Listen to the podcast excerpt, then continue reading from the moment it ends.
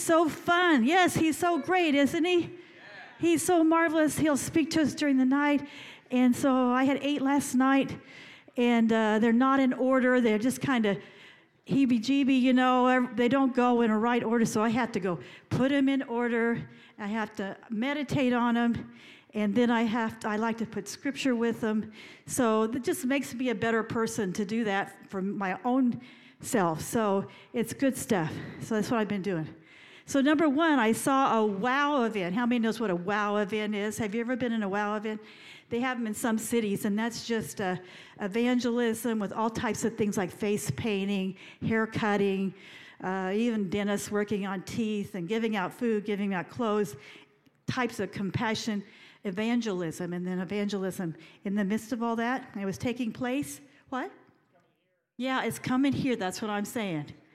Yeah, and the lost just began streaming into this church and I may have given you this prophecy last time. In fact, I think I did, but I don't know. I saw all types of evangelism coming out of this church, out of this house, uh, coming into the house, going out of the house, evangelism teams, evangelism training, all types of evangelism groups and missionaries going out to the lost. You are and are going to be a house of soul winners. Number two, Isaiah 56 7, I will make them joyful in my house of prayer. This dream was about an all night prayer meeting, and Pastor Jim was leading it. It was a meeting filled with joy and glory, signs and wonders and miracles. It was crazy, fun, glorious, and all inspiring, all at the same time. Hebrews 12 22, you will join the festival greeting of myriads of angels in their joyous celebration. Number three, Daniel 12 3. I'll give this to you. I'll just message this to you if you don't want to write it down. I'll just message it. It's all easy. I do that for every church because I don't want them to miss it and they can judge it and all that. So, Daniel 12, 3. Those who are wise will shine like the brightness of the, the heavens, and those who lead many to righteousness like the stars forever and ever. And I saw a portal of light going up from your church, and the people inside were shining like lights. And people and leaders from other congregations became jealous in a good way. They wanted what you had, and they became jealous for more of God. And we had that at our church, actually. There were times when people would drive by our church and they would see fire coming from our, our roof, and they would call the fire department to come in because they didn't know that it was a supernatural fire they were seeing. Number four, Mark 11, 17, my house will be a house of prayer for all the world to share. Isaiah 56, 7, I will welcome them into my holy mountain. I saw someone sitting outside in their car wondering how to get into your all night prayer meeting because they thought the door was probably locked because it was late and they wanted to get in. People are going to hear about your prayer meetings and they're going to want to they're going to get curious and they want to see and hear the wonderful things that takes place. They'll want to be a part. Even people from really religious backgrounds and organizations will sneak in to be blessed. You will make people jealous for the true and living God. And we had that at our church. People come into our all night prayer meetings and they just wanted to be a part and see what was happening to take it back. And uh, on Friday, Good Friday services, even the Catholics would come in to take communion because they knew we had a communion blessing service. We'd serve communion, we bless each person individually, and they wanted to get that blessing, so they would come in. Number five, in this dream, I heard the Lord say, When you face all kinds of trials, don't be fearful, for I have all kinds of interesting victories for you. Luke 12 32. Don't ever be afraid, dearest friends. Your loving Father joyously gives you his kingdom realm with all of his promises. Number six, I put my hand over my face and I was doing a dab. You know what a dab is? And I was picking up, picking up a newspaper at the same time. So I just wanted to explain the dab. I had to call my pastor friend in North Carolina where it came from to get the history because I barely know. Our granddaughter taught us last, last week how to do the dab right. So uh, the dab originated with a rap song, but that's not what makes it fam- not what makes it famous. In 2015, Carolina Panthers quarterback Cam Newton began doing the dab every time he had an amazing play or a touchdown. After that, it took off, and kids everywhere started doing the, the dab. Every time something happened, amazing happened. So it's best known as a gesture someone would make that states triumph or victory. You're going to be put on the map for all your successes and amazing victories. Get ready to do the dab over and over. Number seven, Malachi 4 6, he will turn the hearts of the parents to their children, the hearts of the children to their parents or fathers. And I saw sons and daughters who were indifferent and bitter against their parents and the elderly, but I heard the Lord say, Not here. For this place will be a place where the generations will honor and esteem one another, so families should. And as a result, this will bring in an open heaven atmosphere. For where there is unity established, it's there that I command victory and blessing. And finally, Genesis 24 67. I did the order, so I put this last. Isaac brought Rebekah into the tent of his mother Sarah, and he married Rebekah, so she became his wife. And he loved her, and Isaac was comforted after his mother's death. So, in the dream, we were in the green room before getting ready to go up and speak, and one of our old friends came into the room she had been divorced and she had walked through pain and walked through victory with us. And she was wearing a wedding dress, and, we, and she wanted us to bless her marriage. So many will come in to know Jesus as their bridegroom king here in this house. Past hurts, past abuses will be broken off of your people, and they will be comforted, for they will find great comfort as they are wed to their bridegroom king. So, Lord, we thank you, Lord Jesus, for the marvelous things you're going to do here and are already doing, Lord. Thank you, Father. Just multiply everything that I said and do even more, Father. Thank you that people are going to be comforted by knowing their bridegroom King Jesus. And we bless you in Jesus' name. Amen. Yeah. Amen. Yeah. oh my, that's one night's dream dreams. She had that all last night. Tomorrow, come out. We will have some more prophetic revelation for the church tomorrow as well. Yeah, yeah. So maybe why don't we just close in prayer so we can go to bed and get some dreams. Um, I love this this church. Absolutely love Mary's song tonight about hiding in his victory. That is such a, a classic song. What are the words to that? Listen, listen to this, everybody. I will hide in your victory. No thing can touch me. Uh, Sing it. And your, uh, your arms wrap around in strength. I will hide in your victory. Isn't that beautiful? She wrote that song. That's awesome. And and Jim is just dab. He's just like, he's amazing. I, I, I, feel a real heart connection every time he opens his mouth. I feel like, wow, we are twins or something. I mean, we really carry, uh, uh, he really carries something really fresh and, and wonderful. And, and uh, we'll have more specific prophecies that we'll publicly release over you tomorrow, if that's okay, if we have your permission to wreck your church. Can't wait. We love local churches. I've started a number of churches. I've pastored uh, years, and uh, so I, am totally a local church guy. You won't get anywhere with me if you trash the church. You don't badmouth somebody else's wife. And the church is the bride of Christ. Amen. So be careful what you say about what matters so much to Jesus. Uh, you've been up and down already, but I'm going to ask you to stand up one more time and let me pray before my six hour teaching tonight. you know, you're really amazing, by the way. Um, have we met? What's your name? John. John? Yes. You're really anointed and amazing. And were you rocking that uh, axe, that bass? Awesome. Lord, I just thank you for John. Stretch your hands out to this champion. Father, I thank you for John. Thank you for the calling on his life. Thank you for a new season of favor that's come. Thank you, God, that um, I see a cloud over you, but it's a cloud of glory. There's been other clouds over you, but now you have a cloud of glory over your life, and the glory of heaven is going to increase upon you. Uh, and you even feel it right now. You feel the presence increasing. And from tonight forward, you're going to have a new anointing on your life and on your calling. In Jesus' name, amen. All right, stretch. No, don't, don't sit down. We haven't prayed yet. Stretch your hands to heaven like rapture practice, even if I don't believe in it, just in case I'm wrong, you know. Ah, keep your shoes untied. Here we go. All right. Sure. Oh, Jesus, Jesus, I love you. I love you. Go ahead and tell him that. He, he likes to hear it.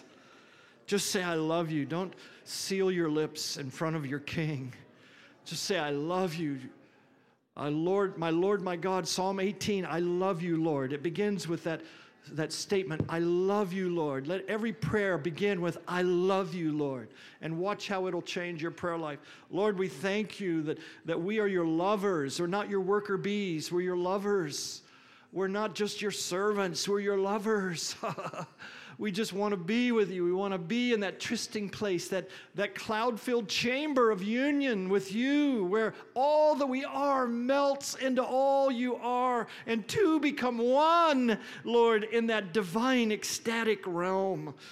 Oh, I love you, Jesus. Ah, oh, thank you, Lord. Thank you for what you're going to do in our hearts tonight.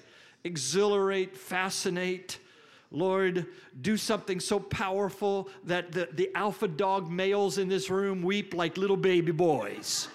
Do it, get them good, Lord. Go after the, the, the, the raunchiest, strongest, God not gonna get me guy in this room. Get them, Lord. Sick them, go after them. Put a Holy Ghost hand grenade under every chair put a fiery realm of glory upon every single person in this room. Ignite every cold heart, Lord, to become excited and passionate about the one we love. Let everyone that shuts down when we talk about romance, let them get excited tonight. I pray for miracles in the house. In Jesus' name, amen. Be seated, everybody, in the heavenly realm.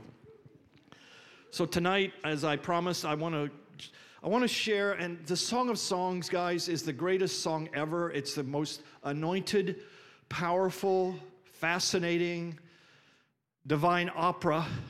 And uh, we do have plans of putting this on Broadway, and I'm not kidding. We, we really long to see this into a, a, a musical production. Uh, I think we'll call it The Kiss, something that will, that will ignite the Jewish heart. It will ignite everyone who thinks they're dark, Lord, by sin. But, but the loveliness of Christ is going to come over people. And my vision of it is that every night would be different because we'd have prophetic singers that would sing revelatory songs that would smack the audience that's in the room that night.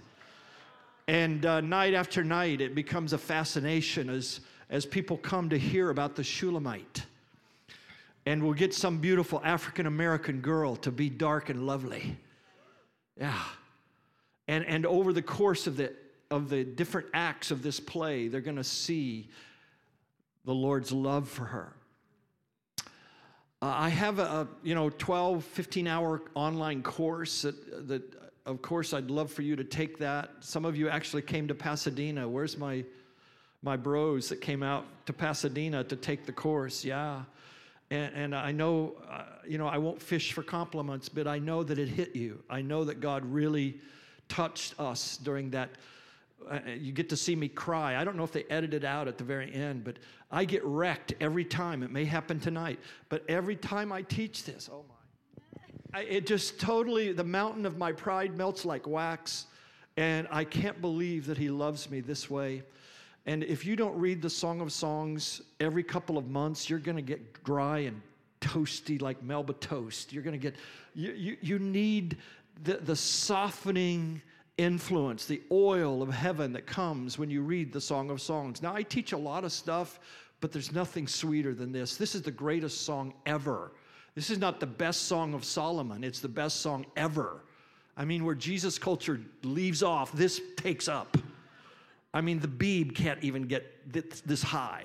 This is an awesome, revelatory, divine soliloquy. It is the, the most incredible put to music song ever composed. It was sung over you the day you were born, and I believe it's a song of the Lamb mentioned in Revelation 15. It'll be sung over you when you enter your inheritance. There's something divinely embedded into this song to unlock the heart, to draw us into the cloud filled realm, to pull us out of this I'm no good into forget about you. It's Jesus plus nothing. And, and when you're in his presence, he makes anybody look good. Jesus makes anybody look good. Jesus makes anybody anointed and fragrant in his presence. You don't try, strive. The very first words of the book is let him. Where's their religion in those two words? Let Him. That's all you need to do to be a delight. All you have to do to, to, to make God happy is wake up in the morning. Your eyelids flutter open. God says, Boom, I love you. New mercies kiss your heart every single morning. Fresh, new mercies of heaven come upon you. Mercy, guys, that's like forget about what happened yesterday. Yesterday, in a sense, didn't exist because a new mercy greets you every morning. This is the fresh message of the Song of Songs. It, it enthralls the heart, it brings us into the ecstatic realm. It makes us all mystical lovers, even if you don't want to be. It, it pulls us into this realm of union with Christ. I wish you would study it. If I were God, you know, if I were Brian Almighty for one day, I'd make every one of you, oh, you would all fall in love with the Song of Songs. You'd become a lifelong student. Like me, I've read a hundred commentaries. I still have a, a, stack of more that I, I just found an, another old one that I'm going to read through in, uh, in, in coming days. But to become a lifetime student and i would i would leave that here with you. If i have a mantle i will leave it here. Take it somebody. But i'm going to leave the song of songs mantle with you that you will be the cloud filled lovers of god that worship him in spite. Ha she's going to come and get it. Oh lord double it on her life. There's something about you that says, I want it. I want God. Amen? Yeah. God wants to send the fire His love, the fire of His love to you. I mean, some of you look bored. I mean, if you did a selfie, uh, you'd, you'd have to, like, yeah, okay, whatever. But God wants to put fire in your, in your soul. God knows you need it, man. You need the flame of God. So I just came back from Israel not too long ago. And by the way, you're coming with me to Israel. Don't make me do the Yoda thing again, but you're coming with me to Israel. TPTIsraelTour.com, in case you didn't hear that a hundred times already. But I, I was there at, um, at Pentecost. And a thousand Chinese leaders, they can't have meetings like this in China. So they go to, they, they run to Israel. And uh, I don't know why, but they had me come to be their speaker. And um, it was Pentecost. So I said, you know what we're going to do? We're going to teach on the fire of God. I'm going to give you the seven baptisms of the fire of God in the word of, of Scripture. The seven baptisms of fire. Did I teach that here? Have I ever done that? Who knows? We may do that Monday night you don't want to come to Monday night at all. But I may do it tomorrow night. We'll just see. But okay, so I'm teaching the seven baptisms of fire and, and the, the fire of God, and I'm prophesying to them. I'm saying, You are brought here by Almighty God so that you would be ignited by fire, with fire, and you would go back to China with the flame. But more than that, that you would help release a fire in Jerusalem. Another Pentecost at any cost is coming to this nation. Bam, the fire alarm went off right then. The fire alarm went off. And I said, it's going to go off 12 more times as a sign from God that He's igniting you as a revivalist to bring the anointing of heaven into Jerusalem. Beep, beep. It went off 12 times. After the 12th time, they rushed me. They're Chinese. They, they, don't, they, they don't sit there like boring uh, Americans. they rushed me. They had to carry me out of the building, and I had to mildly rebuke them because you don't chase, you don't look to a man when that kind of stuff happens. When signs and wonders happen, don't chase the man. You chase the, the one that the sign points to and the one who you wonder about. But I'm telling you, it changed their lives. It's going to change your life tonight. The fire of heaven is going to come to you. It's passion and fire, baby. Let's start with passion. We'll slow dance first, okay? God wants to put a fiery passion in your heart. Everybody say, Let him kiss me. Don't turn, turn, don't turn to the person next to you and say those words, but, but let him let him kiss me. I love doing Song of Songs. You know what? I, I, I I got on the map in New England for teaching this, and people would come from five states to come and hear me teach Song of Songs, and, and a lot of singles would come. And, and what happened is we started doing weddings, bro. I mean, I had so many weddings, I had to hire a full time wedding pastor. Yeah, I had so many singles getting married. Uh, every church, the single ministry of every church emptied out into our congregation. Most of our congregation were single adults because the word got out. You go to that church, it happens. I, I, remember late, I remember Lady and the Tramp moments, you know, with the spaghetti and, and the, the people in the same row, maybe a few seats apart, and, and they turn and, whoa, boom. Romance. It's what makes the world go round. God wants to ignite you with passion. Go ahead and say it again. Let him kiss me. There's nothing wrong with you. A kiss from heaven wouldn't cure. Nothing. It's better than sozo, therapy, medication, counseling, 12 steps. There's, eh, there's something about the divine kiss that heals everything in the human soul uh, the rejection, what you went through with your family. I know you got a messed up family, that's okay. What you went through with that, the upbringing, the sibling junk, and the parent this and the parent that, and, and all that you had to go through, it's all healed with a kiss. And that's the first two words. Let him, or four words, let him kiss me. That's amazing. I wish every believer would just, like a mantra, would just say those four words for the next 30 days before you go to bed and when you wake up every morning. Your eyes flutter open, you say, Let him kiss me. You lay down on your pillow, you say, Let him kiss me. Where do you think she gets all those dreams? It's because of the intimacy she has with Jesus that he pours his revelation into her heart. Intimacy is the key to inspiration, it's the key to revelation. So, the Shulamite journey is the path of, of, that every lover goes on. It's the path of, of being told over and over how beautiful you are. You know, eight times in the Song of Songs, he calls you beautiful. Eight times. Eight is the number of new beginning. We're the new beginning. We're the new creation species, a new entity on the earth. Three out of the eight times, he says, Oh, how beautiful. Oh, how beautiful. I mean, you don't go to church and hear this stuff. It's like double tithe. Where were you last night? How come you don't fast 41 days? And, and, you know, to be told over and over. I've actually had people tell me I was too encouraging and I need to slap the church every once in a while. You need to rebuke. There is a place for correction, there is a place but I'll tell you what will melt your heart like nothing else, and it's something that will lead you to repentance. And it's, it's God sneaking up with his kindness and kissing you. When you deserve a lecture, you get a kiss. When you're at your worst moment, when you don't even like you, and he, he smothers you with the kiss divine and says, I call you beautiful. He calls us radiant.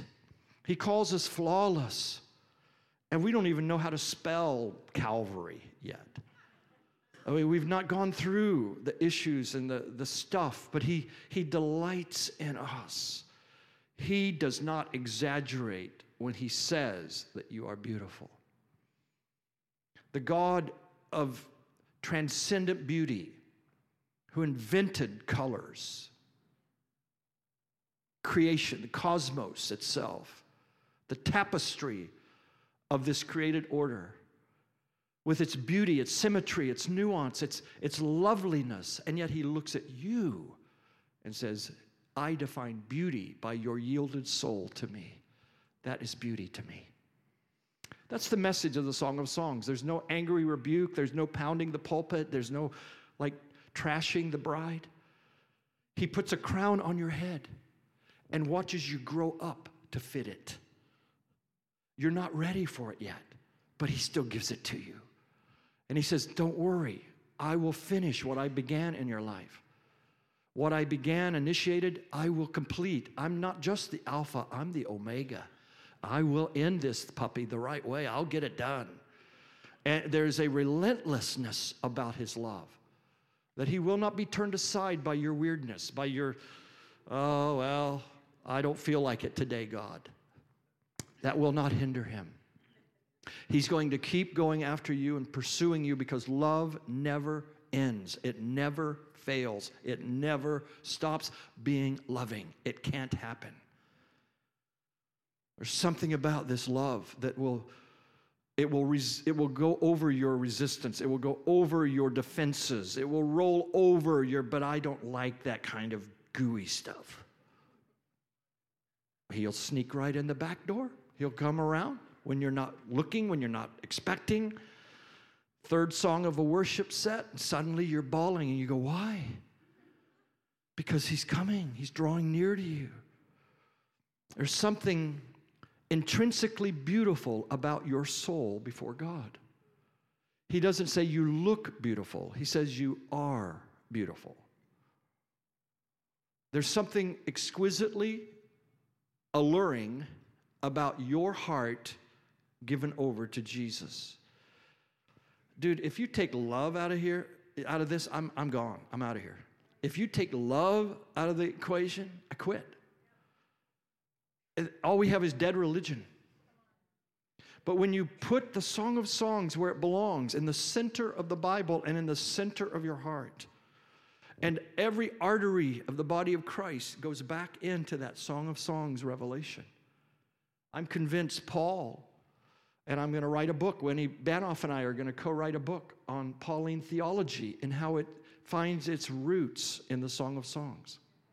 That so many times, what you think is really cool Pauline teaching actually goes back and traced back into the revelation of the Song of Songs. So, because the book is so vast, it's eight chapters, it's so full, I cannot do it justice tonight for those of you first time uh, getting exposed to this. It's just impossible for me to do. And Song of Songs doesn't yield very well to select verses, to just popping out a verse and kind of you can do that, and it's, it's legal. But it, you've got to see the Song of Songs as a story. It's the story of how God perfects and matures his bride, the bride of Christ. Jesus, it's Jesus' whole mission on earth. It wasn't just to bleed for our sins. That is so awesome and will never exhaust the beauties of the cross. And please don't take any offense or eh, don't think for a moment I'm diluting any of that. But he wanted you, he wanted your fellowship. And sin was in between you and he. So he removed it by the blood, but the real purpose of his coming and of his cross is to bring you into union with him. 1 Corinthians 1 9, we're brought into the fellowship of his son. So we enter the koinonia of the Godhead we experience the life of the Godhead Father, Son, Spirit wrapped around us. The ancient fathers called it perichoresis. Peri is around, the Greek word around or surround. Choresis sounds a little bit like chorus. It's the singing around you, God. Or choreography, it's the dance around you, God. The God who dances and sings around you. Just as they dance and sing around each other, Father, Son, and Spirit, by the way, he started cell group ministry. He is one. He started a home group. He is one. And so they, they for eternity, they loved each other. It was the feast of love. It was the love feast of the Godhead. how the Father loved the Son. And again, Father, Son are just terms of accommodation. Their relationship is compared to a father and son, but he's infinitely more than a father, and he's infinitely more than a son. Those are terms of accommodation. Theologians use that phrase to help us understand, uh, in an earthly sense, of this beautiful divine dance. And to think that he invites us into the, the dance divine. We are invited into the triune glory through the blood of his son and through the love of Jesus. It's all about a dance, it's all about a wedding. The very first miracle Jesus did was at a wedding. They have no wine. And so the world is, is joyless until Christ comes to the wedding, to bring a wedding to the earth and to bring the effervescence, the, the, the exhilaration of the wine of his spirit. He brings it to us. He takes the six stone water pots, not clay, because that would defile the washing of the hands, but stone. And it's a picture of the ritual hearts of stone that try to please God, filled to the brim with water, dull, boring water. But Jesus turned water into wine. And he takes, you know, what once was religion and he suddenly brings the joy of the Holy Ghost into the room. Some of you look like you need it. Boy, you could really need it.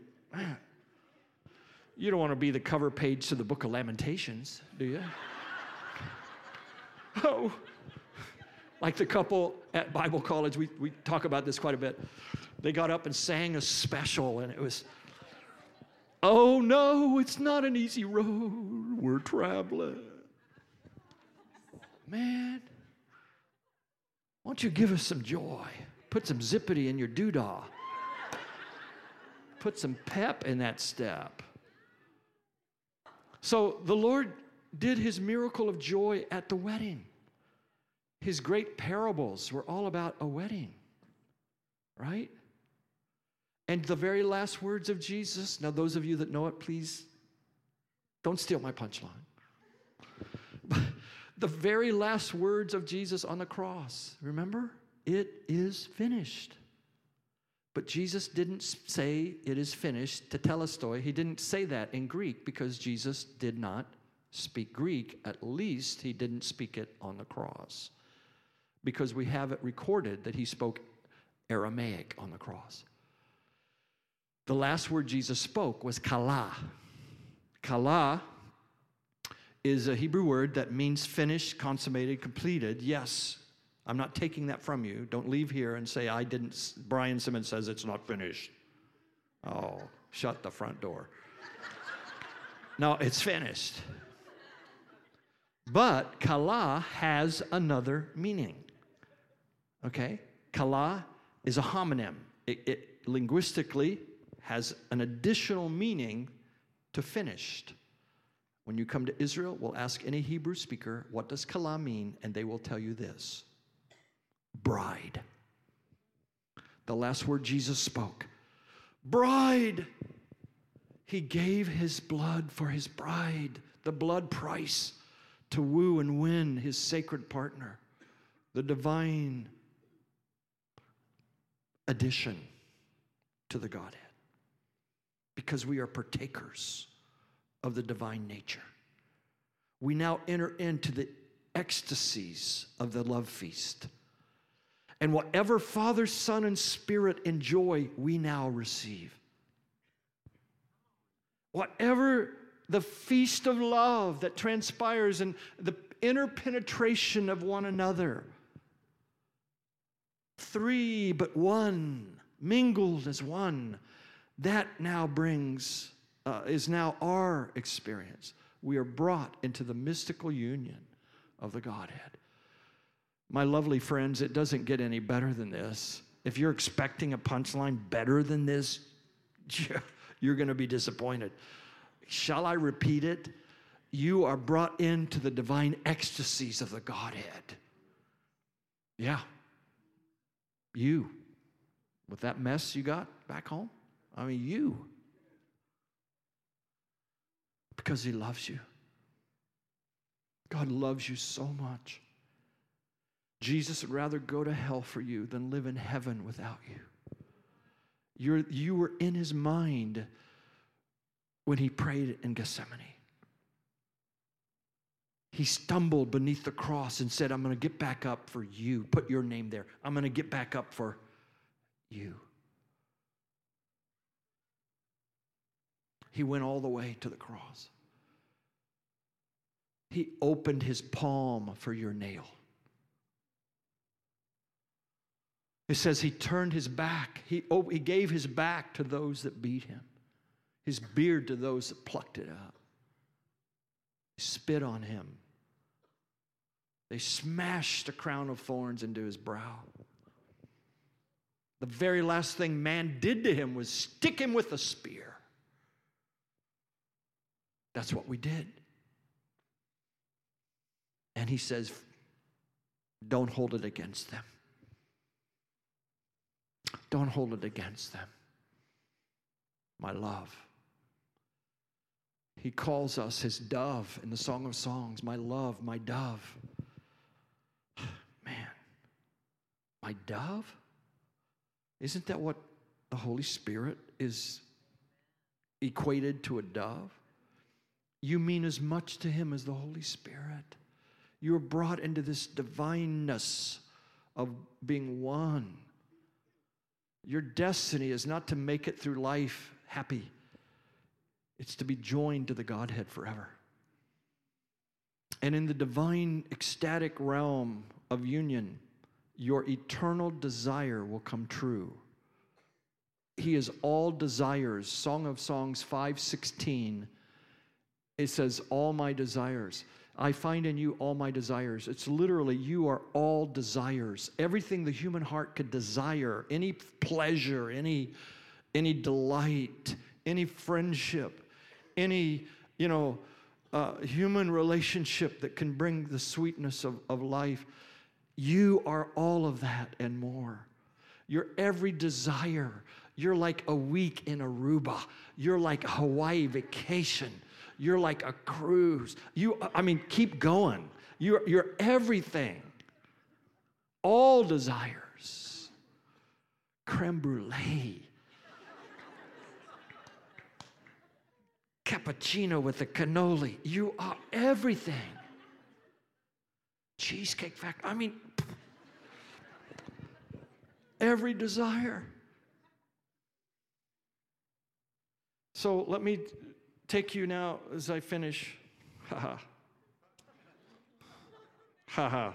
I said that to my church, they laughed. I said, in closing, yeah, right, Brian. We, we've heard that before. Song of Songs 6. I want to focus on a few verses and then we'll let you go. And I'm going to pray. My wife and I are going to pray down the fire of glory over everyone in this room. Fire alarm may go off.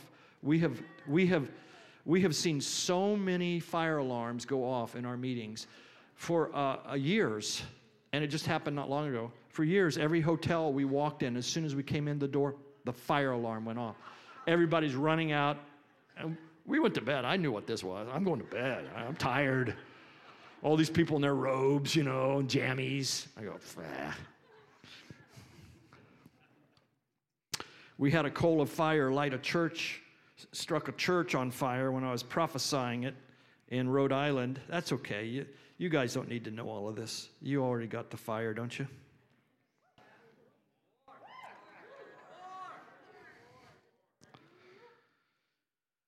I know what's in here Song of Songs 6. Thou shalt read it in the Passion Translation. Verse 1, the, the speaker of verse 1 of chapter 6 is the, uh, are the uh, ladies in waiting. They're the daughters of Jerusalem, also called the daughters of Zion. And there's a significance in why he calls them two different things. But here in verse 1, the ladies that are accompanying the bride say to her, You are the rarest of beauty. Isn't it amazing when other people begin to see the anointing of God on your life? The favor of God. And she was becoming so close to the Lord that they say to her, O rarest of beauty, where has your lover gone? We want to see him too. Where may we find him? We will follow you as you seek after him. Earlier in, the, in chapter 5, they said, Why would you, why do you love him this way? And after she told them why, now they say, Where can we find him too? There's something about a lover of God that will create lovers of God. You're never more attractive and appealing than when you're passionate for God. You're, you're more like Jesus when you're in love with the Father than ever before.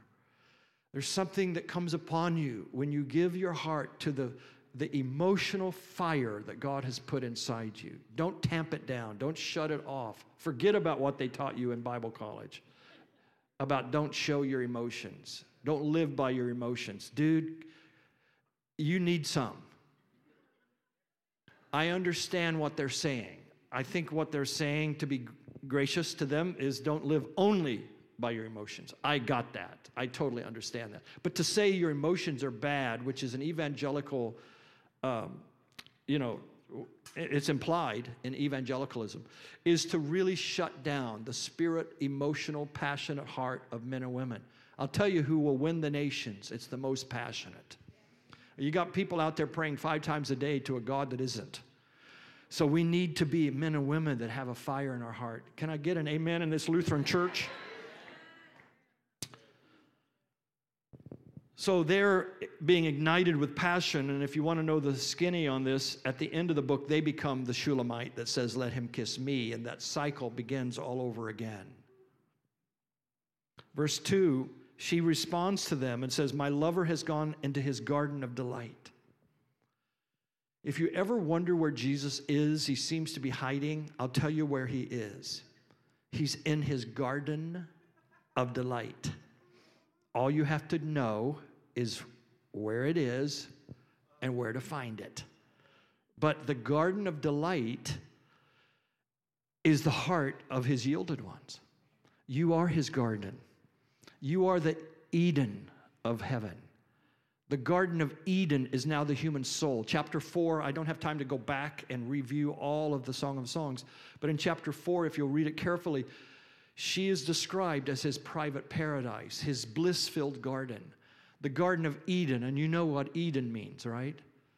Bliss. The Garden of Delight. God created man in the Garden of Delight. Drop the mic, boom. I mean, think about it. God put man not in a school to learn, not in a factory to work, but in a garden of delight. To simply grow and to become one with the, the divine gardener, the heavenly one who planted us. And in this realm of the garden of delight, that's where you'll find Jesus. It says it's where his spices grow.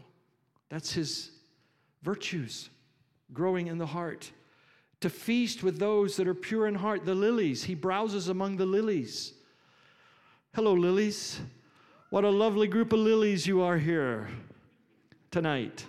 The lily in the Bible is always a metaphor of God's people. Hosea speaks of his people as lilies. Even Jesus said, Consider the lilies, how they grow. they don't work, they just grow.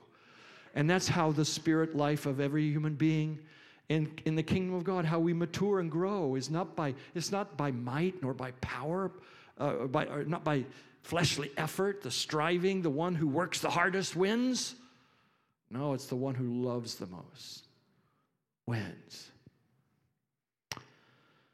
Then verse verse 3, she gets it. She understands that she'll never have a relationship with Jesus externally anymore. He says, He is within me. She says, He is now within me. I am His garden of delight. She gets this divine revelation that I don't go outside of here to find Jesus. He's now within me, feasting on the virtues He produces in me. the fruit of His life, the wine, the milk, the honey, The milk and honey under our tongue, it says, Song of Songs 4, I think it's verse 10. The milk and honey under our tongue, that means you're full of it. if it's under your tongue, it's pouring out of you. Oh my. Milk and honey, that's the promised land, right? Isn't that flowing with milk and honey? You are the divine inheritance, Ephesians 1. It's the riches of the glorious inheritance in his saints. You carry the Garden of Eden within you. The delight of heaven is now in you, and, and we offer it back to him, and it, it's like milk and honey under our tongue.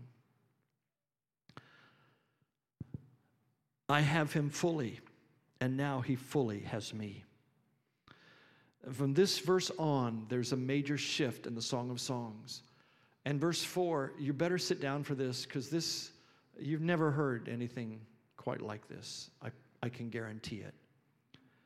He says, My beloved, you are lovely. Tell the person next to you, even if they're weird, tell them you are lovely.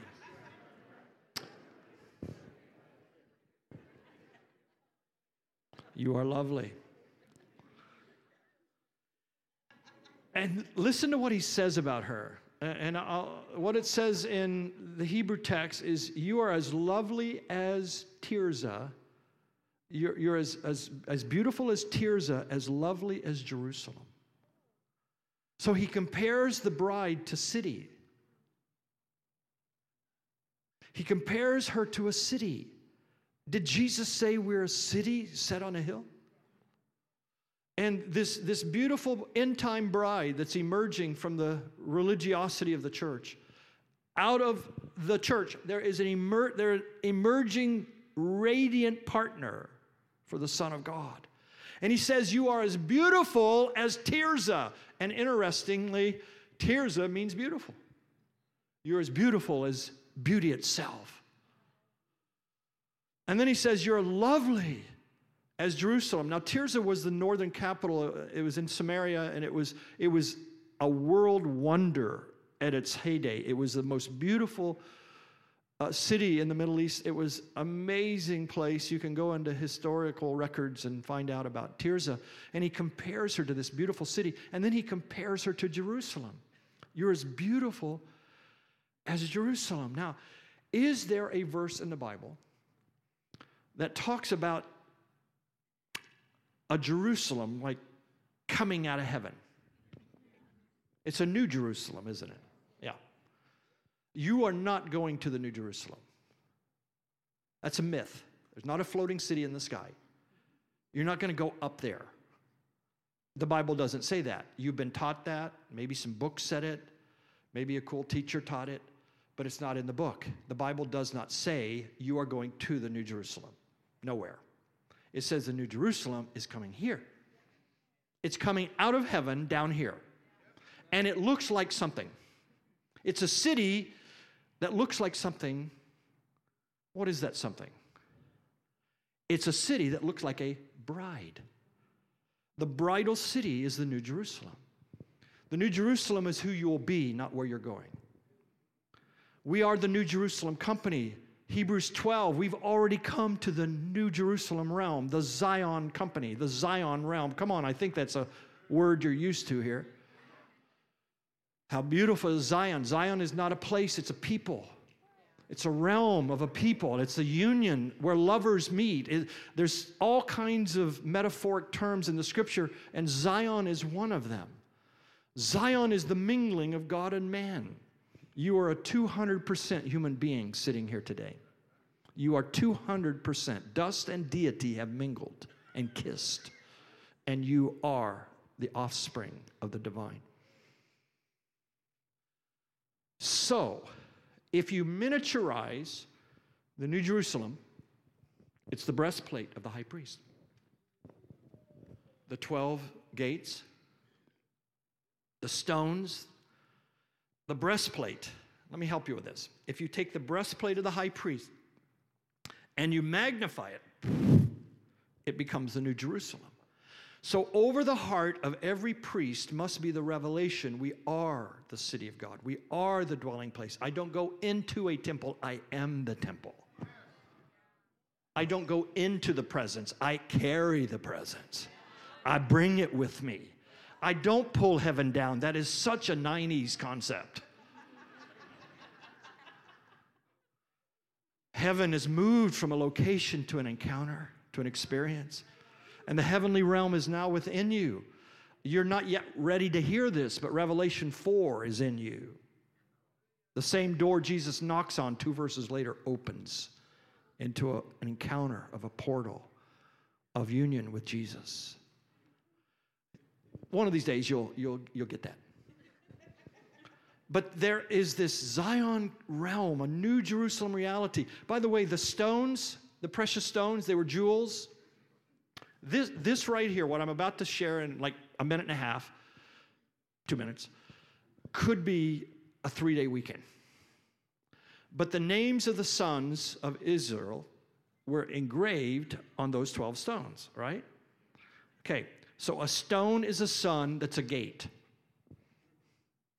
It's a stone with a, but it's a son and it's the gate into the New Jerusalem.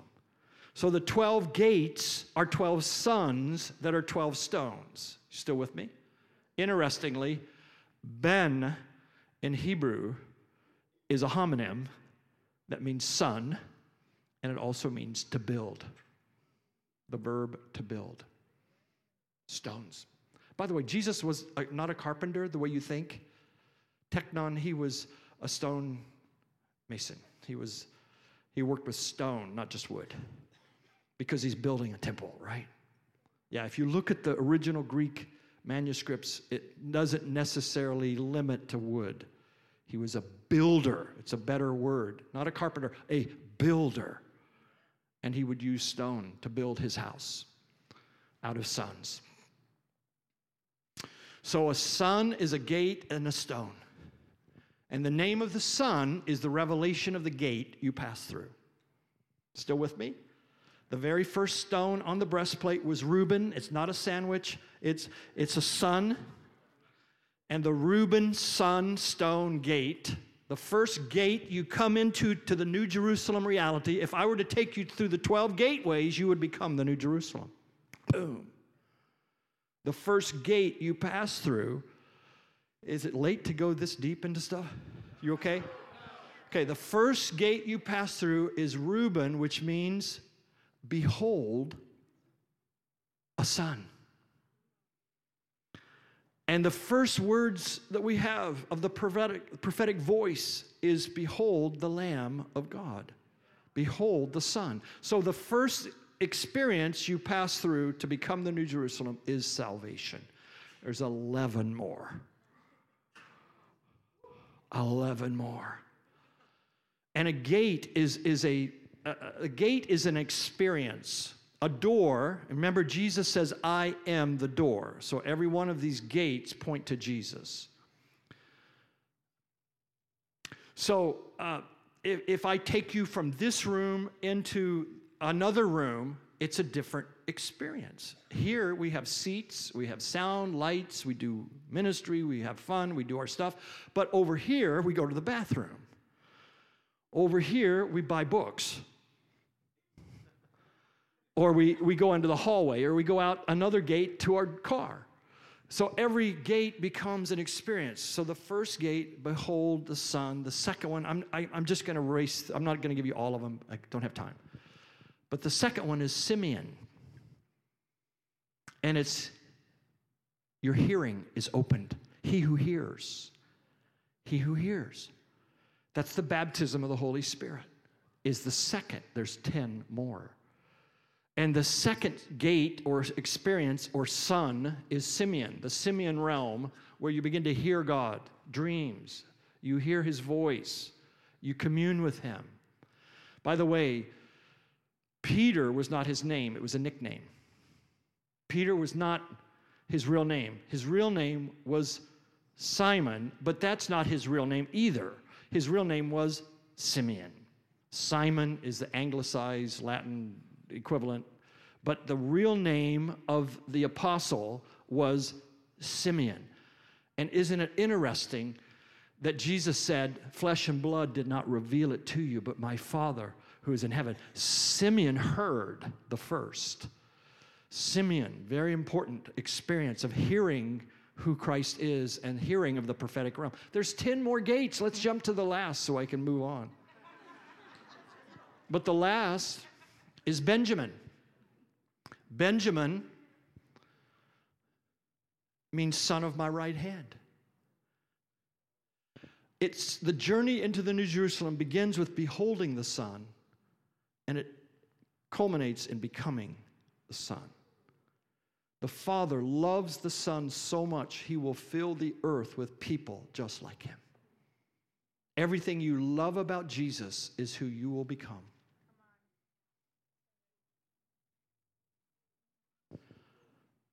He brings many sons into what? Glory. He's the firstborn. What's the implication with that? I don't know. These are mysteries. We're touching mysteries here. But they're true and they're in the Word of God.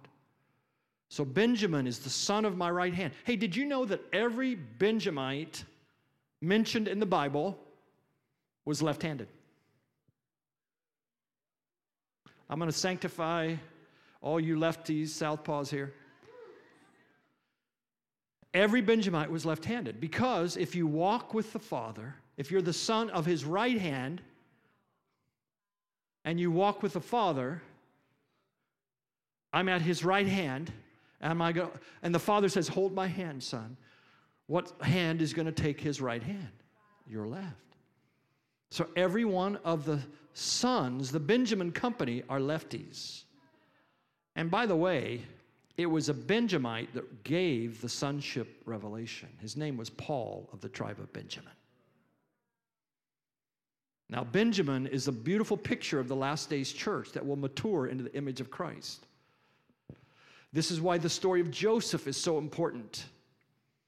Uh, for our partners, I'm doing mentoring sessions. Any of our partners tune into my Joseph mentoring? There was a few of you. I teach, I'm giving our partners some of these goodies about uh, Joseph. But Joseph, I have over 50 parallels of Joseph's life to Jesus. Over 50. I mean, he was sold by, betrayed by his brothers, sold by pieces of silver. They, the, he was, he, he married a Gentile.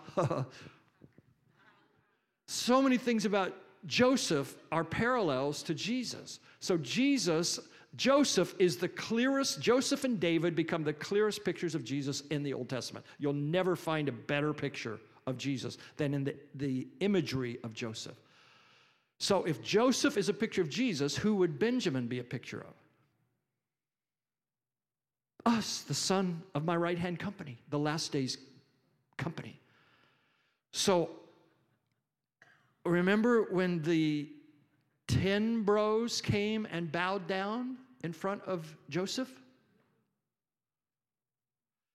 And Joseph counts them under his breath. Uno, dos, tres, cuatro, cinco. Because he can't come out of, you know, he, they don't know it's Joseph. This, this second in command of the world is their brother that they betrayed. And he's there, and his dream is coming true. But not yet, because there's only 10. His dream was 11. He saw 11 sheaves of wheat. So he inquired and he said, mm, Does your father have another son? What he's saying is, Did you kill Benjamin too, like you did me? No, that's really what he's saying. And they said, Well, yeah, he's got another son. And, and he basically said, You are not going to see me again until I see Benjamin. Somebody's going to get this he said, You will not see my face again until I get to see Benjamin. Somebody's going to get this. Let's start over. Joseph is a picture of Jesus. We are the Benjamin company of his right hand of the last days. And you think he's going to come in the next year or two? Unpack your bags, bro. There's some kingdom building. There's some stuff we got to go through. Don't worry, he's, he's not coming as quick as you think. The book of Revelation says, I come swiftly. That's the word tachos, where we get tachometer. It's, what he's saying is when I, when I start to come, it's going to happen suddenly. It's not I'm going to happen, I'm going to come tomorrow. Until I see Benjamin, until I see the son of my right hand, you will not see my face again. So they, he keeps Simeon as a hostage. Remember the story? And he sends the other nine away. So nine bros with Benjamin back home, 10, and then Simeon he keeps there. You see, he holds your back your hearing until he sees what he's after.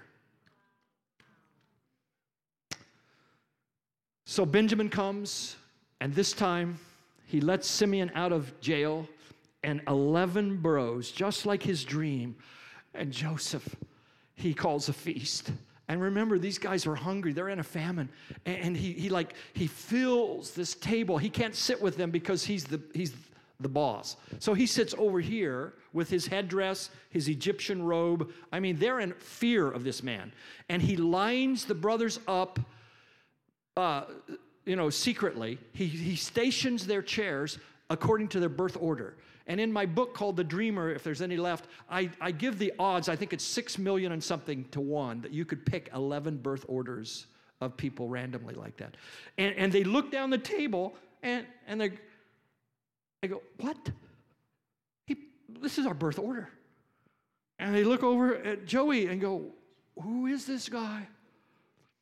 And while they're, you know, distracted, Joseph tells the steward, put five times as much food in front of Benjamin five turkey legs, five pumpkin pies, five three bean casseroles, five corn on the cob, wh- whatever. Okay. Five plates of food in front of Benjamin. And here's the other guys. They're eating, they're enjoying, they're feasting. Oh man, they're starting to loosen up. You know, this is kind of cool. And they look down the table and the end of the table. Benjamin, what? What? He's got five plates of food. Why did Joseph do that? To see if they'd be jealous of Benjamin the way they were of his favor. He was testing to see if they were ready for the unveiling. And when the church gets out of the competition, the, the circus of comparison, and we come into everybody is a priest, everybody's a lover, everybody's a Shulamite. We all come into this fiery passion. Then he can't take it. He weeps. He takes off his headdress and he says, I am Joseph. I'm the one you put in a pit. They were so shocked. Who could have come up with a drama like this? And then he said the most amazing words that, that live inside of me. He said to the guys that gave him the most pain, Come close to me. Come close to me. Don't draw back, draw near. And he kissed every one of those raunch, I mean, those wonderful brothers. He kissed, he kissed Reuben. He didn't say, Why didn't you rescue me out of the pit when I cried? A 17 year old boy. You threw me into that pit. You don't know what you did. He kissed him. And he did it to Simeon. And he went right down the line. He kissed every one of his brothers. When you do that to the people who have hurt you the most, you are ready for your unveiling. And he will unveil himself, and your redemption will be complete. The Shulamite lovers must arise. I didn't even get to my message tonight, but look, look at verse 5. If you can take some more. Jesus looks at you, cups your face in his hands until he can't take it anymore. And he says, Turn your eyes from me. I can't take it anymore. I can't resist the passion of these eyes that I adore, overpowered by a glance, my ravished heart undone, held hostage by your love. I'm truly overcome. The radiant bride is going to win his heart like you can't believe. Jesus himself, in poetic language, he's saying, I can't take this. You, you don't even know me who I really am. Not like the Father knows me, not like the angels see me. You kind of barely know me. You kind of try to get along with me, but you love me like this. I'm moved by your heart. Turn your eyes from me. I can't take it anymore. I can't resist the passion of these eyes that I adore. Overpowered by a glance, my ravished heart undone, held hostage by your love. I'm truly overcome.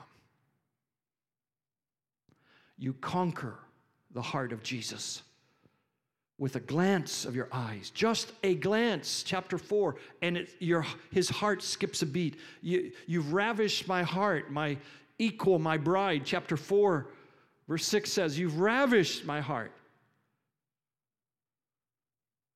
I got to go to Ireland and I, I, I wanted to do this so bad. I, I couldn't help myself. You ravished my heart. Oh, I loved it. Loved it. They didn't, but I liked it. Ravished my heart.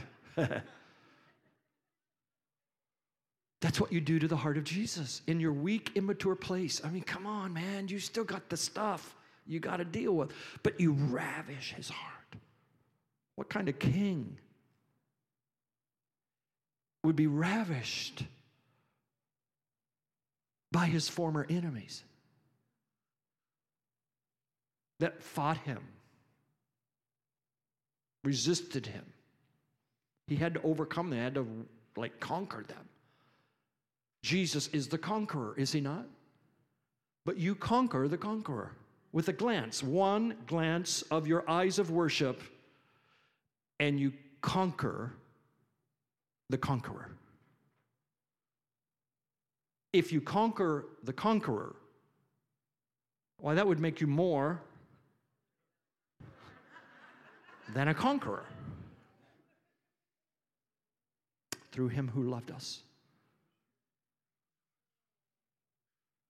Something about your passion that moves him. He's going to rip heaven open, bro, to come after you. The day will come when his look-alike emerges from the cocoon of our life on this planet. We will emerge as the perfect match for the Son of God. I mean, like eHarmony.com. perfect match. Personality traits, you know, highly compatible with the Son of God. Perfect match. Mm, wink, wink. And he's going to come back for that. By the way, this will ruin your Mother's Day, but the virtuous woman isn't. Proverbs 31 isn't a woman. It's not your mama. Yo, mama, cook my breakfast, mama. You be that virtuous woman. You do this, you stay up all night, you cook homemade everything. Mama. Uh uh-uh. uh She ain't your mama. The virtuous church, the virtuous bride, is actually the radiant bride of the last days. It's a parable. She works with her hands, that's fivefold ministry. She works with flax. That's where linen garments of a priest come from. She's an intercessor. She's a church planting evangelist. She buys a nation. It says land, but it can mean a nation. So she buys a nation with her prayers and plants vineyards there. L- church planting evangelist, intercessor, going to the nations. Come on, baby. Whoever this chick is, she is mighty like an army. The word chail should not be translated virtuous. Chail is the word used for David's mighty men. It's a male term, bro. Whoever she is, she's a warrior. It's a parable of the last days.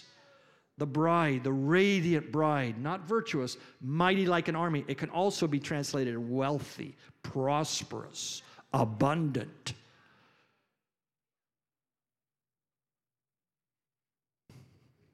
Turn your eyes from me. Can you imagine? I mean, I got to quit, but gosh, I mean, this is crazy.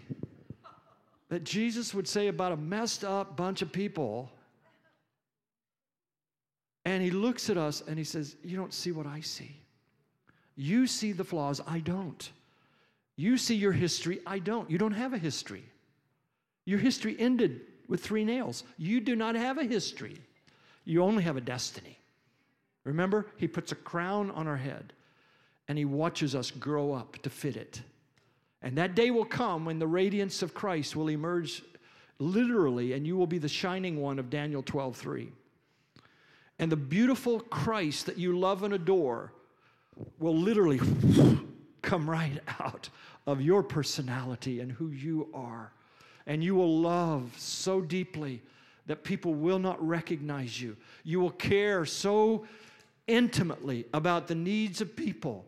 You will hear what the Father's doing. You will do only that, guilt free, without condemnation, Fearlessly, you will walk through your days without being intimidated by the know it alls. You will simply live out of the fullness of this deep well of salvation. You'll draw water out of that deep well of salvation. That's your destiny. That's who you really are. You got to go into the future and pull it into the now. Take the hope filled future and bring it into the mess filled day that you just went through and live in this realm of union with Jesus.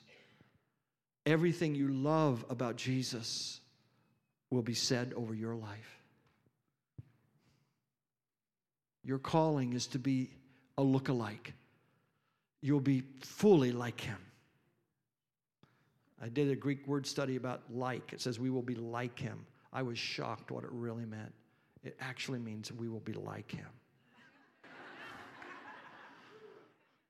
and the, the, you know, the religious structure system that will say, oh, oh, oh, oh, oh, you're, you're, you're too encouraged. You're telling, wait, wait, wait, you got to smack them. You got to put them back in their place. Get back into your cage. Unchain my heart. We got to be those set free. It's for freedom we have been set free. and don't let anyone bring you into the yoke of bondage. Do this, don't touch that. Be good. No, don't be good. Be, be holy in Christ. Be complete in Him. Be filled with all the fullness of the Godhead bodily that dwells in us. So tonight, yeah, I'm not done, but I'm done. I guess to be continued would be a good phrase. But that's the story I'm sticking to. And I, am telling you guys, the radiance of Jesus is going to come out of you.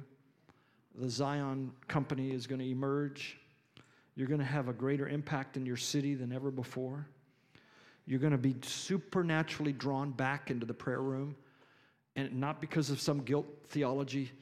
You know, you're no good if you don't pray 25 hours a day that that is not going to be what draws you in. It is a supernatural influence that's going to sweep over the Zion realm, the Zion people, both campuses. Whoa, look out, Josh.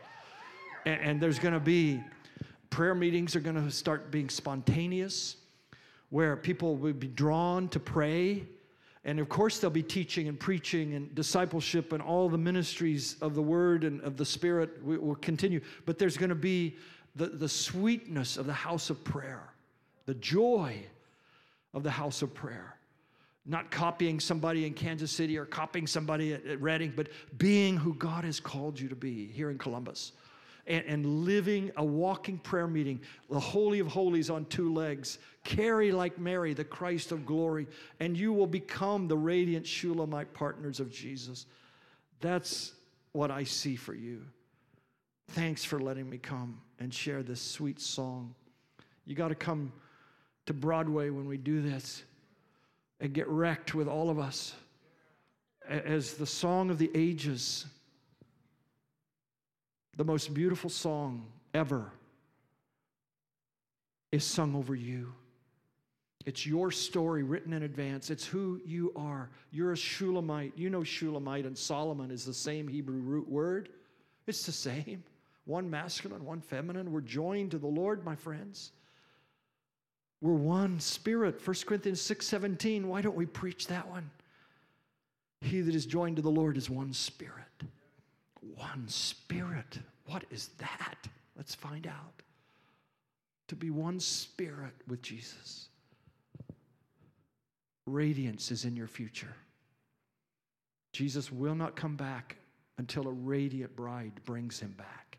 We bring back the king. When is Jesus coming? When you bring him. If the second coming, which isn't in the Bible, if the second coming depended on you, how close are we? We bring back the king. When David was exiled out of Jerusalem, the elders gathered and said, Who will bring back the king? What have we done? Who will bring back the king? May a Benjamin company rise with the power and authority the earth has yet to see. A throne room company, anointed of heaven. See through Christians that aren't caring about reputations or Israel trips. They're caring about one thing, and it's Jesus. Uh, somebody here with, even right now, you got some s- severe neck pain. God wants to heal you right now in Jesus' name. There's some skeletal issues with your neck. Is that you, sweetheart? Okay. Is there anyone else? I mean, you're you're enough. But if there's another one, yeah. Yes, neck pain. There's three. Okay. Four. Yeah. Five. Yeah. I think I've got six. Uh, is there another? Anybody want neck pain? No. Seven. All right. All right. Seven of you, would you mind standing real quick? And you're going to be a testimony. Let's see if there's seven here. One, two, three, four, five, six, seven, eight, nine, ten. I can't count. That's great. The 10 of you are going to be a testimony to your family and to chiropractors and to your own self and your church of God's healing power. Receive it right now. The fire of God coming down your spine. From your nose to your toes, a healing grace pouring over you right now in Jesus' name. Yeah. Just move your neck a little bit. You're going to feel it already the fire. I'm feeling it like shoulders. Some of it has to do with shoulder as well as neck. Uh, you're you're going to feel the fire. I feel it on me. You're feeling it? Yeah. This is the fire of His healing, the healing fire of God. This is the sign uh, of, of uh, what God is saying to this church that He's aligning your, your neck, your hearts, your will, your calling into heaven.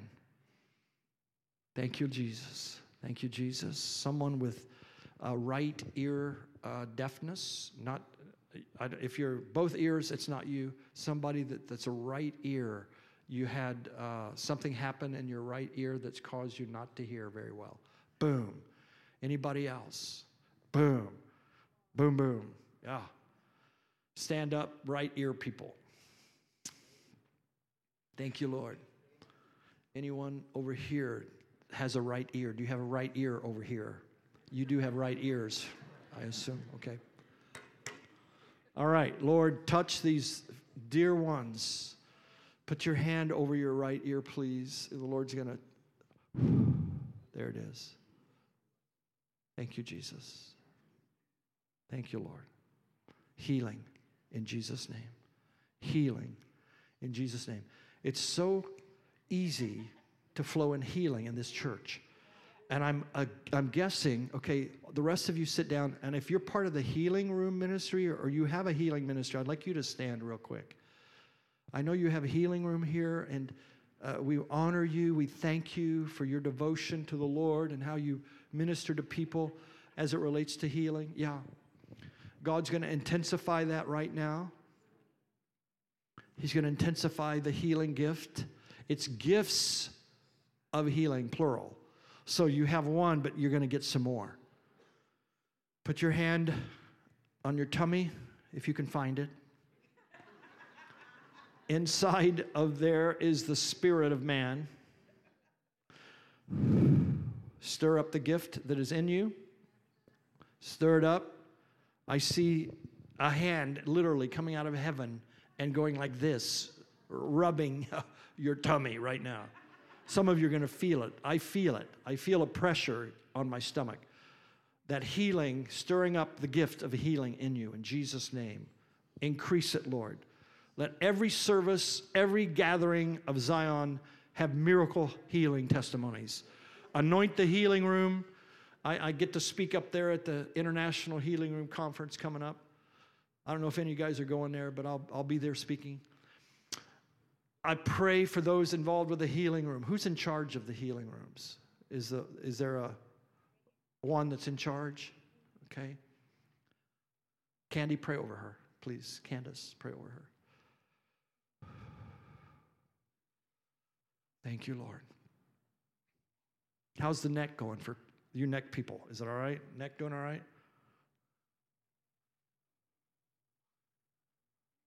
How about the ear people? Ears, okay? Those of you we prayed for with the ears?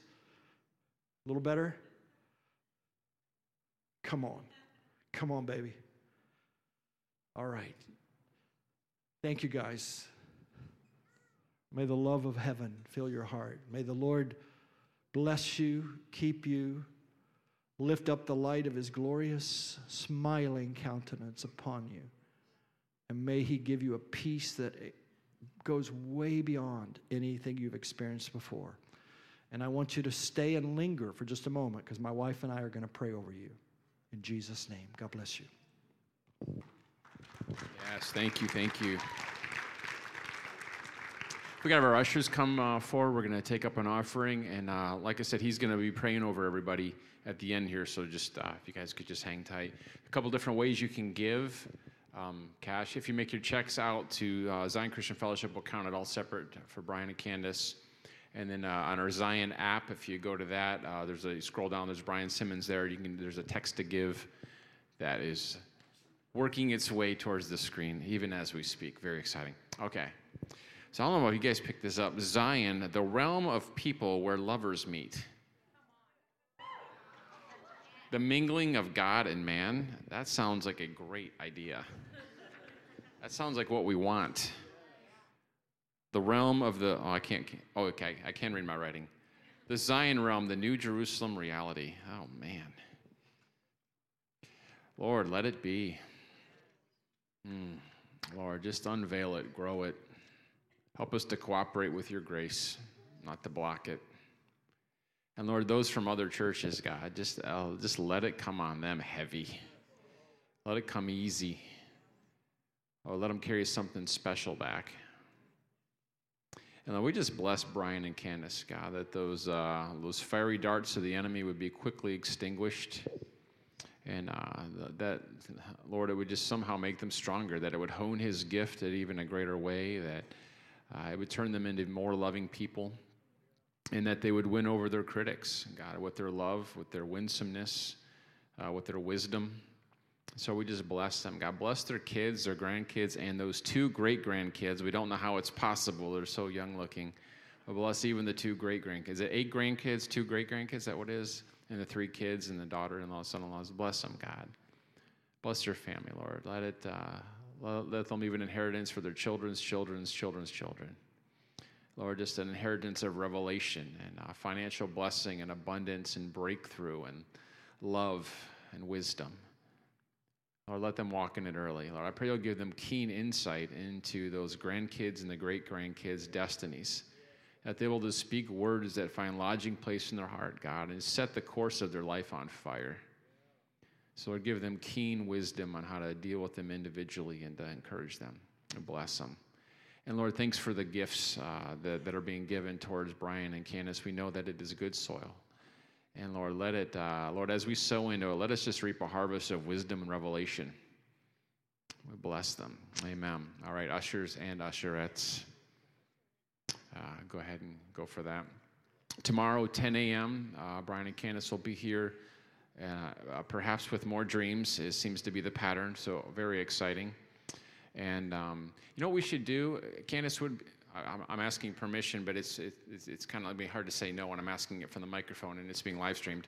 Um, we- the, the the dreams that you email, could we just post them on our Zion Facebook page, our private ones? Yeah. So uh, she had those eight dreams, and so we'll we'll post those on the by we I mean Lindsay. We'll post those on the um, uh, Zion Facebook page. And so, uh, thank you. Yeah, those those are wonderful. Well, I think we'll just feast on those. And so uh, tomorrow, 10 a.m. at the Powell campus, uh, 6 p.m. here, and then uh, tomorrow night or Monday night at 7 p.m. So, man, and so we uh, there will be. Uh, I don't think we'll, we're going to do worship uh, Monday. So just we're just going to jump right into it. Yep. Tomorrow is 5 p.m. Thank you, Sean. Yeah, the, the gift of administration has not been flowing through me ever. And so, um, okay, tomorrow, Sunday, 10 a.m., 5 p.m., Monday, 7 p.m. And uh, so we're just going to hit the ground running. And so the uh, so yeah, so we're probably not going to do worship. We're just going to just go for it. So bring your bib because I think we're going to be doing a lot of feasting. It's going to be good. So all right. So Brian, you guys ready to come back? I'm not sure how you want to do this, but thank you, thank you. Thank you, Pastor. You guys are so amazing. Thank you for your kindness. You know, I got up here and totally forgot to give away. I was going to give this away. So uh, I want to give it to somebody that has never been in any of my meetings. You were the first hand I saw. So do you have one of these? You do now. Okay, could you come up and get it? Because I'm old. Yeah, give her a hand. Awesome. Now, did you are you the one that came from Pennsylvania? Wow, all the way from Pennsylvania. Give her the William Penn anointing for her state in Jesus' name. Amen. Okay, Candace, let's come up and um, you know, is is it okay? Worship team comes or, or are they off the clock? Is is any pastor's wife always on the clock? Dude, that song about I hide myself in your victory. You wrote that. That is so beautiful. I love that song. Could I ask that you do that for us? And let's worship with that song. And while we're worshiping, my wife and I are going to get some prophetic things. And then uh, we'll call you forward and we'll pray. That sound good? Could you move this back? Let's stand before the Lord.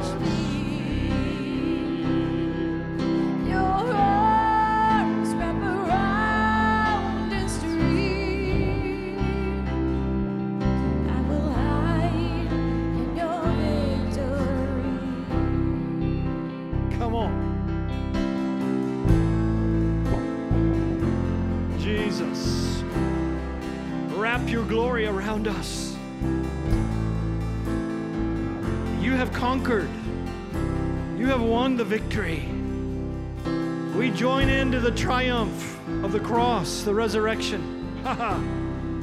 and we thank you that our battles are won.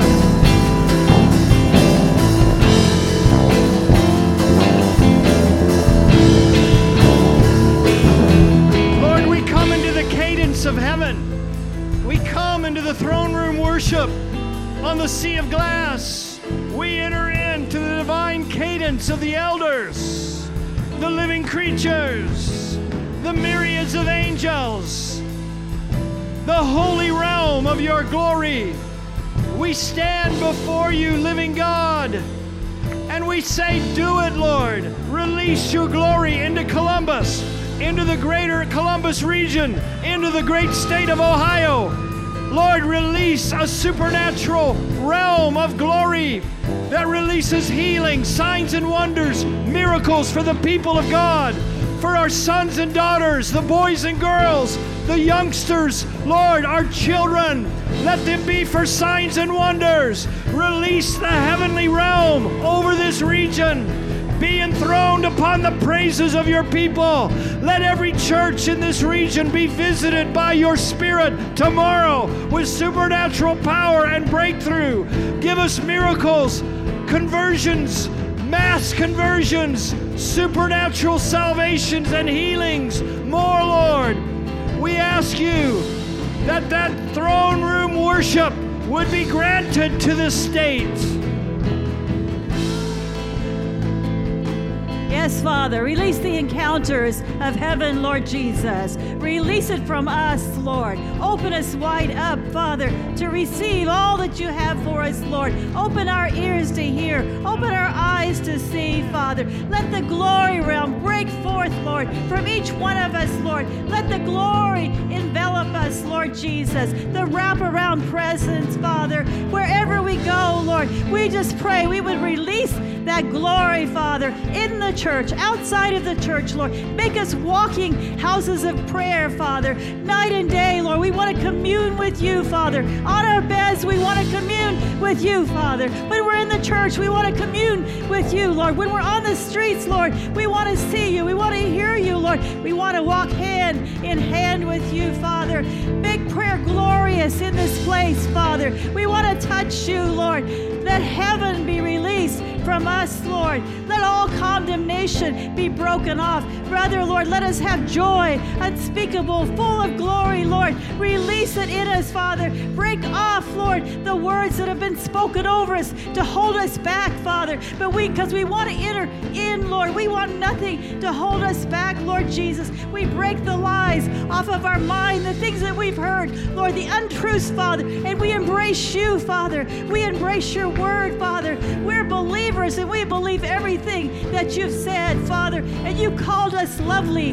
You called us beautiful, Lord. And we believe every word, Lord Jesus. We thank you, Father. We can walk in a place, Lord, of love, Father. Release that love throughout this place right now, Lord Jesus, to know you, Father. That's our highest calling, to know you with intimacy, Lord, to be joined as one with you, heart to heart, mouth to mouth, Lord. Kiss us with your spirit today, Lord Jesus, and you take us into this divine union, Lord. Kiss us over and over and over again, Lord, until we are overwhelmed. Lord, we are overwhelmed with your glory, Lord, so that whatever we do, it leaks out of us, Lord Jesus, until every cell, Lord, sings your praises, Father, and gives thanks to you. Every cell of our body, every part of our being says, Thank you, Lord. Says, Thank you, Father.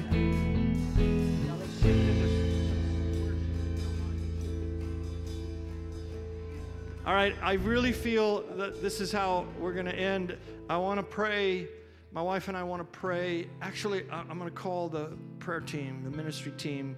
If you're wondering if it's you, it's not. Uh, but you know who you are. The ministry team here at, at Powell and Pickerington.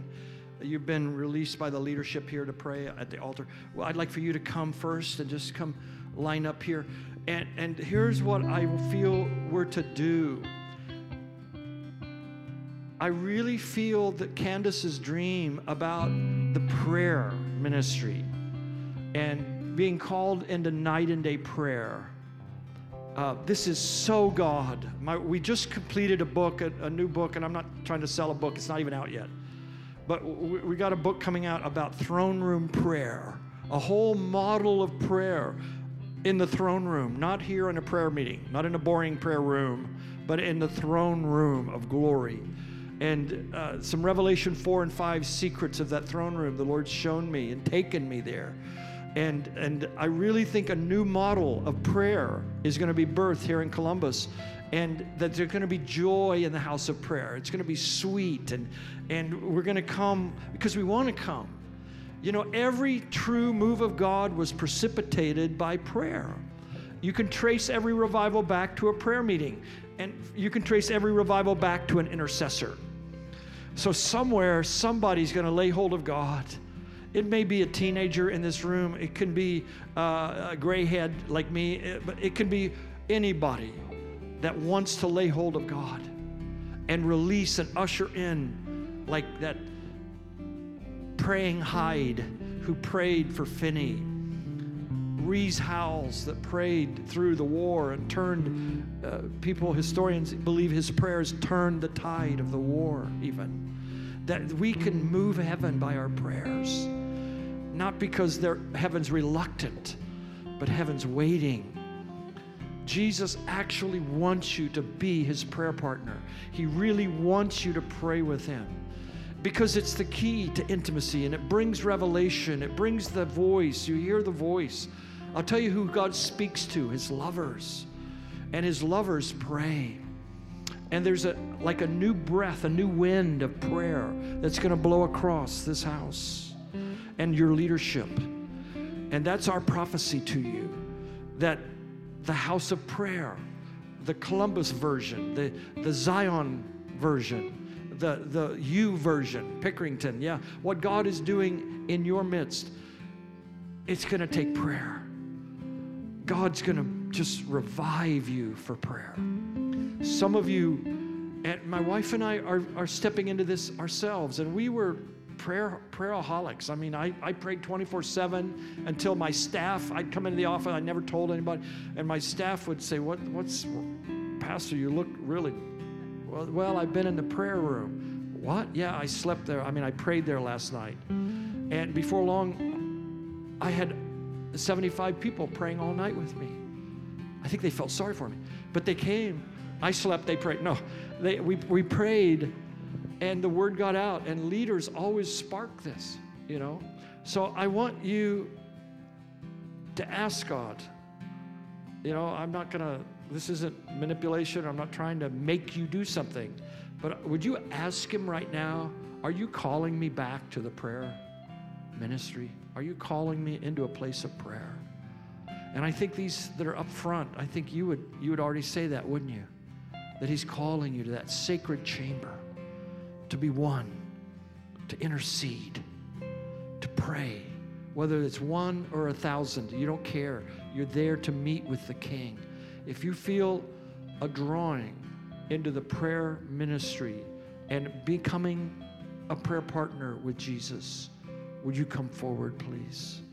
And we want to affirm you. We want to inspire you to go forward. We want to encourage you that guilt free prayer is on the horizon. Prayer, I mean, let, us just say it so everybody gets it. Nobody prays enough, okay? So now that we got that out of the way, now we can become those lovers that just pray as God moves us. So we, it's a guilt free model of prayer. Guilt driven theology is not going to be a part of this last day's move of the Holy Spirit. And you'll be able to tell when somebody's speaking out of new covenant reality. They won't be using guilt to motivate people. So, in no way am I wanting to do that. We, we prayed over our book, our manuscript, that it would be the most encouraging book on prayer ever written. Ha! I know that sounds a little vain, but we prayed, Lord, make this like packet full of encouragement. Everybody reads this book will be encouraged. Wow. It's like just coming as a lover before, yeah, that's it, on the sea of glass. Step up another step or two if you don't mind. Anybody else? There's no, we'll just wait in case there's some more that want to join us here. We're going to give our hearts to prayer. The early church, it says they gave themselves to prayer, to the uh, teaching of the apostles, apostolic doctrine, and they gave themselves to fellowship, the koinonia of the saints, and to the breaking of bread, which is communion the sacred feast, the love feast, which is going to be restored. The love feast is coming back to the church. People are going to come to church for the love feast. the blood and the, the body. And we won't argue about what it is. It's just blood and body. Just that's what Jesus said. If he said it, it's good. Eat this bread. It's my body. Eat, drink this blood, this this cup, it's my blood. And we just feast. So the four pillars of the apostolic church is the teaching, it's the fellowship, it's the breaking of bread, and it's prayers, plural. So, Lord, may the spirit of prayer, Isaiah 4, let the spirit of prayer come upon this house. That we would become a house of prayer in the city. That people would, would recognize Zion for its prayer ministry its impact in prayer. I pray you'll encourage every intercessor that has kind of hidden themselves, that has kind of drifted away from the prayer gatherings. Lord, I pray that you'll reignite them, re inspire them. Lord, that there's no one model, there's no one way to do it, there's not one cookie cutter we're going to squeeze people into, but Lord, let our prayer have no end, that we would be a walking prayer meeting. Say it out of your lips. I want to be a walking prayer meeting. I want to be prayer on two legs. Psalm 104, verse 9, David said, I am prayer. This is amazing. He didn't say, in the most Bibles, it says, I'm a man of prayer, but the man of is not in the Bible. They accuse me of adding stuff, but uh, it's not there. David didn't say, I'm a man of prayer. He said, I am prayer. Bro, that's where we're headed. That we become our breath, the air we breathe. Every moving of our heart is for Him. In Him we live, we move, and have eternal being. And prayer becomes that sweet. You know, your voice is sweet, he says in Song of Songs 2 14. Lift up your face. Your face is lovely. Your voice is sweet. Everybody say, I have a lovely face. Come on, man, let's hear it. I have a lovely face. That's faith declaration there. Okay. And let's say this word my, my voice is sweet. He says my voice is sweet. And that's good enough for me. So, with your sweet voice, lift it up right now and just intercede and pray. Yeah, let it be. Yeah, Korean prayer meeting. Come on. Ha. Yeah. Shababababada. Adodobaronda. Shoborostadada. Yeah. Pentecostal, charismatic, river, prophetic. Shabababaronda. Holy Ghost, Holy Spirit, Espiritu Santo. Oh, rabaradabara. Daboronda. Adoronda borostidianda. Adoronda baridi diaborostata. Dalaboronda. Miria kaboronda di dianda. Let it flow, let it flow, let it roll out of your heart tonight. Oh, spirit of prayer is coming upon you. The spirit of prayer, it's a forerunner of revival. The spirit of prayer, it will invite the awakening to your city. More God, more God, more. Oh. I will rise in the night and give you praise. I will rise from my bed and give you praise. I will put you over my sleep and my food. I will give you the treasures of my heart. Oh, Woo. Spirit of prayer, spirit of intercession, come.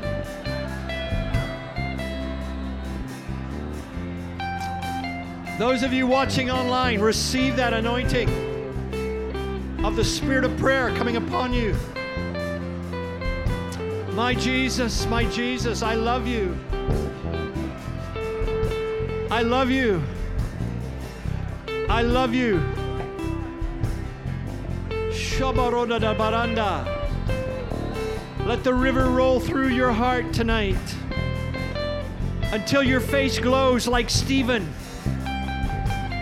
the face of an angel. Come on, this is the antioxidant of your soul. Uh, this is the vitamin of your spirit man. Shabarondada. Baruch Hashem Adonai Eloheinu. Shabbat Shalom, people of God. Shadada Borondada. Abondada Barada. Deoronda Barusta. Brikanda Borota. Deoronda Barada. Yeah.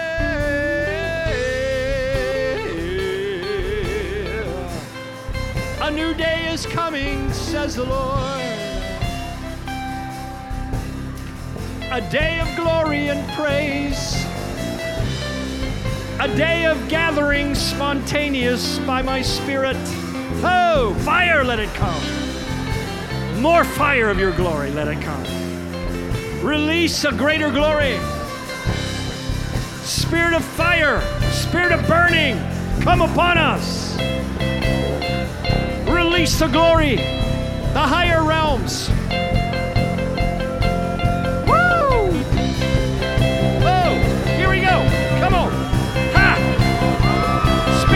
session. Hey!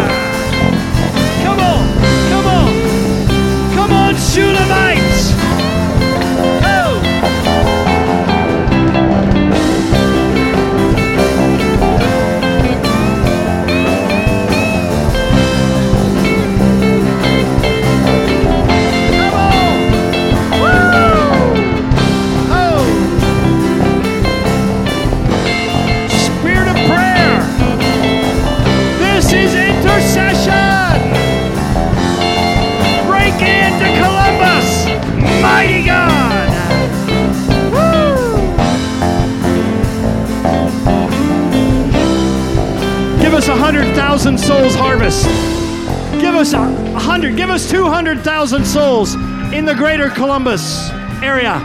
200,000 soul harvest. Do it, God. Do it, Lord. Let Ohio be a birthing place of the spirit of prayer. Ha ha. Mm. Bring our sons and daughters from afar. Let them be the trophies of grace. Bring them, God. We'll take them. What every other church doesn't want, we'll take them. Ha! Bring them here. Too hot to handle. Millennials, bring them here. Radical ones that nobody else wants, we'll take them. Bring them here. Yeah. Gangs, bring them here, God. We'll see them saved to the b- b- bone. The bikers, go after them, God. Yeah. So, Lord, we release your joy in your house, Father. Your joy, Lord. Let laughter come, Lord. Make us like children again, Father. No intimidation, Lord Jesus. No pretense of what you're going to do, Father. I pray you just begin to fall on people, Lord, and surprise them, Father, of who you are, how much you love them, Lord Jesus. Let them just begin to relax, be refreshed in you, Lord Jesus. Open their hearts to receive more of your love, Lord. I break off anything, Lord, that's been said that would keep them back from your love, Father. I just say, as a mother, you've done a good job, my daughter. How beautiful you are. And my sons, how glorious you are. We just release you. We release you to enjoy God. We release you to be all that you've been called to be. He's calling you to come on up. The door is open in your heart, so come on up, join in. Like Joshua, enter in. When Moses went out of the tent, Joshua stayed. That's where he got his victory. So we call victory forth. As you come into the house of prayer, receive your victory. Receive the anointing of the warrior. So the intimidation, you won't fa- face intimidation anymore because you are going to be strong, made strong in the house of prayer. You're going to receive your healing. You're going to receive your anointing, your calling of destiny. He's going to call you out in the prayer room. You're going to hear him. You're going to see him. You're going to walk with him. You're going to see him walk among the candlesticks. He's bringing heaven down, heaven in your heart, releasing heaven in your heart. So and he's releasing that anointing to know him. To do what he calls you to do. He's releasing the strength that you need, the vitality. Some of you are going to live longer than you ever dreamed that you live because of the anointing that you receive in that prayer time with him in the secret place. He's anointing you. He's loving on you. He's making you strong. He, you're gonna, he's going to raise you up to be healthy and whole and healed. We thank you, Lord. We thank you for your anointing, Lord, that breaks the yoke, that breaks that yoke off of you, the freedom that you're going to receive as you enter into his presence. It's in his presence that there's fullness of joy. Receive your joy tonight. Fullness of joy, not part joy, not a little joy, but fullness of joy be released in your heart. Lord, open their hearts to receive you, Lord Jesus. Yes, not hearts of stone, but hearts of flesh to receive all that you are. Lord, we thank you, Lord. Fill us up. Let that Pentecostal blessing, the fire of heaven, Lord, light upon us, Lord, a new baptism of holy fire.